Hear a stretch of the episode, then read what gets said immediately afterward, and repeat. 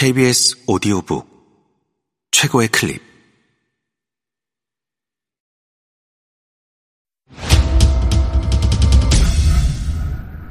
KBS 오디오북.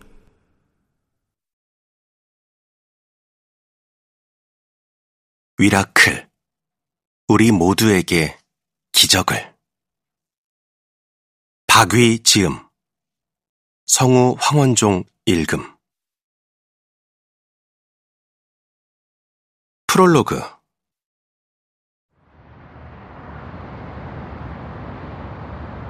흰색 티셔츠 위에 감색 재킷을 걸치고 머리는 왁스로 잔뜩 힘을 줬다. 나를 휘감고 있는 은은한 향수 냄새가 나를 더 분위기 있는 남자로 만들었다. 외국계 패션 회사의 인턴 사원에서 정직원으로 전환이 된 나의 발걸음은 당당했다.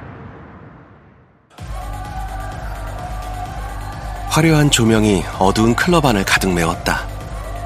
사방에서 쿵쾅거리는 음악 소리가 내 마음을 들뜨게 했다. 나를 축하해러 주러 온 친구들과 다 같이 기분 좋게 술잔을 부딪혔다.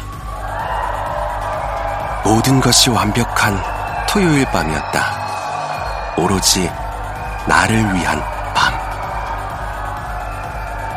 나는 내 인생이 마치 톱니바퀴가 맞물리듯 완전히 풀렸다고 생각했다. 나의 건강한 육체와 나의 삶을 사랑했다. 세상도 나를 사랑했다. 그날 밤 집을 나서기 전 아버지는 내게 말씀하셨다. 위야, 너 그냥 결혼하지 말고 오랫동안 나랑 같이 살자. 나는 아버지의 소원처럼 평생 같이 살 것 같은 모습으로 아버지를 다시 마주했다.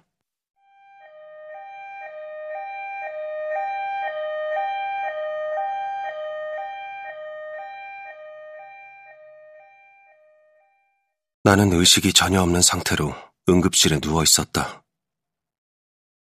내 머리에서는 피가 분수처럼 솟구쳐서 응급실 벽과 침대, 그리고 바닥을 붉게 적셨다. 당신은 앞으로 영원히 걸을 수 없을 겁니다. 손가락도 절대 움직이지 못할 거예요. 꿈이 아니었다. 몸이 움직이지 않았다.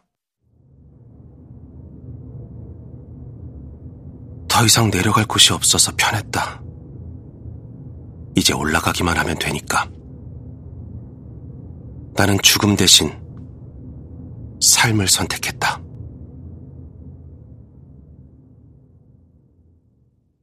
일 모든 것이 정지되다. 2014년 5월 18일 그날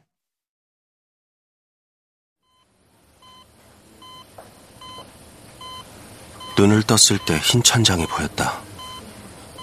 자연스레 시선을 내려보니 사람들이 바쁘게 움직이고 있었고 어딘가에서는 고함을 지르는 소리가 들렸다. 곧 병원에 누워 있다는 것을 알아차렸지만 익숙하지 않은 풍경이었다. 조금 정신이 들어 일어나려고 했으나 몸이 움직여지지 않았다.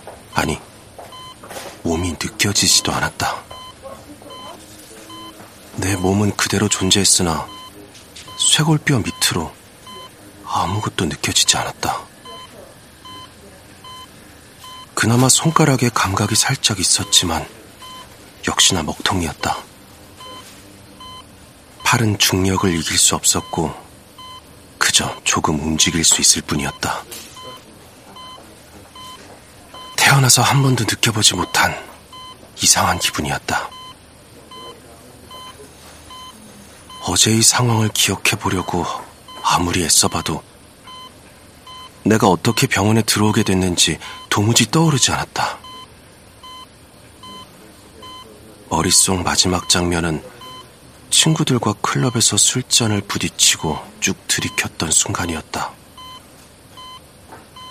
그냥 문득 막연하게, 아, 내가 어딘가 다쳐서 수술을 했는데 마취가 아직 풀리지 않았구나, 라고 생각했다. 벽에 걸린 시계를 보니 9시 30분이었다. 누워서 병실 안을 둘러봐도 창문이 없었다. 오전인지 저녁인지 알 수가 없었다. 지나가는 간호사가 오늘은 월요일 아침이라고 했다. 회사 출근 시간이었기 때문에 간호사에게 대신 회사로 전화를 해달라고 부탁했다. 간호사는 내 귀에 전화기를 대주었다. 목소리가 평소처럼 잘 나오지 않아서 나지막한 목소리로 힘겹게 통화를 시작했다. 저 박위인데요. 제가 지금 병원에 있어요. 네, 박위 씨. 감기 걸리셨어요? 간호사는 전화기를 뺏으며 말했다. 환자분, 안정을 취하셔야 합니다. 그러고는 다시 기억을 잃었다.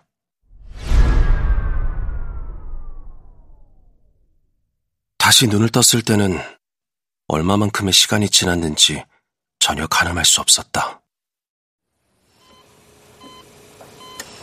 달라진 점이 있다면 이제는 입이 무언가로 막혀 있어서 말조차도 할 수 없게 되었다는 것이다. 목 보호대가 목을 고정하고 있어서 고개도 거의 돌릴 수 없었다. 등 쪽에서 통증이 둔탁하게 느껴지기 시작했고, 탈수 현상이 생긴 것처럼 목이 너무 말랐다. 지나가는 간호사를 불러서 무엇이라도 물어보고 그저 붙잡아 보고도 싶었지만 내가 할 수 있는 것이라고는 중력조차 이기기 어려운 팔을 최대한 간호사의 눈에 띄게 흔드는 것 뿐이었다.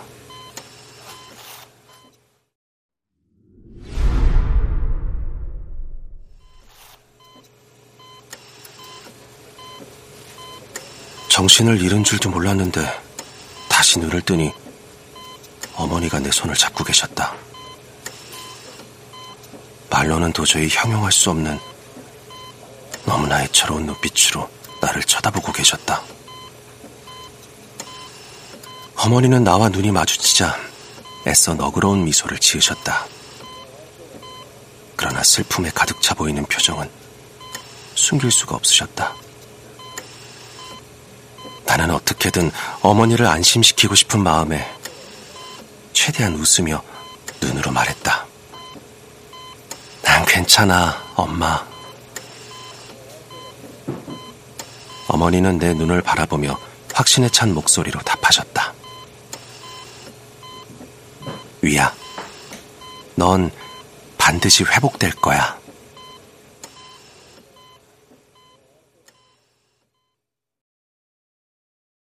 전신마비 진단을 받다.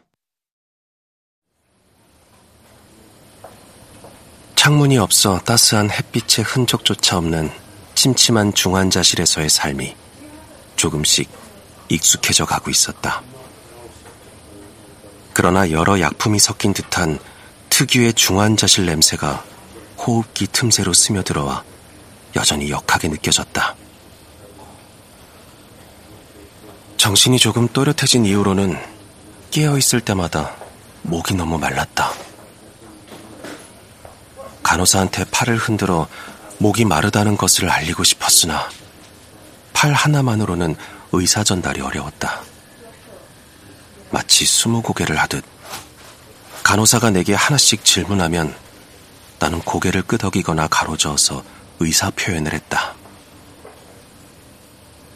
어디 아파요? 더워요? 아이스팩 줄까요? 목말라요?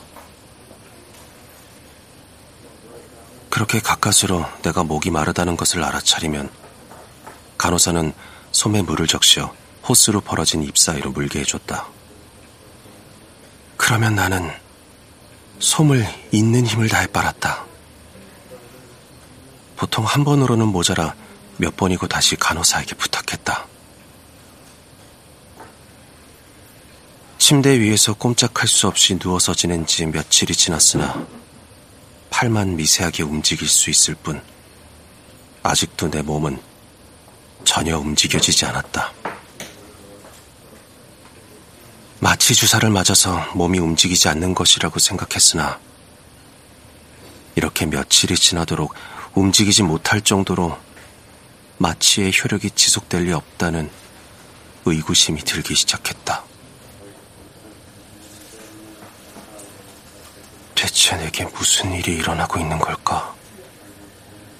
그날 나는 왜 다친 걸까?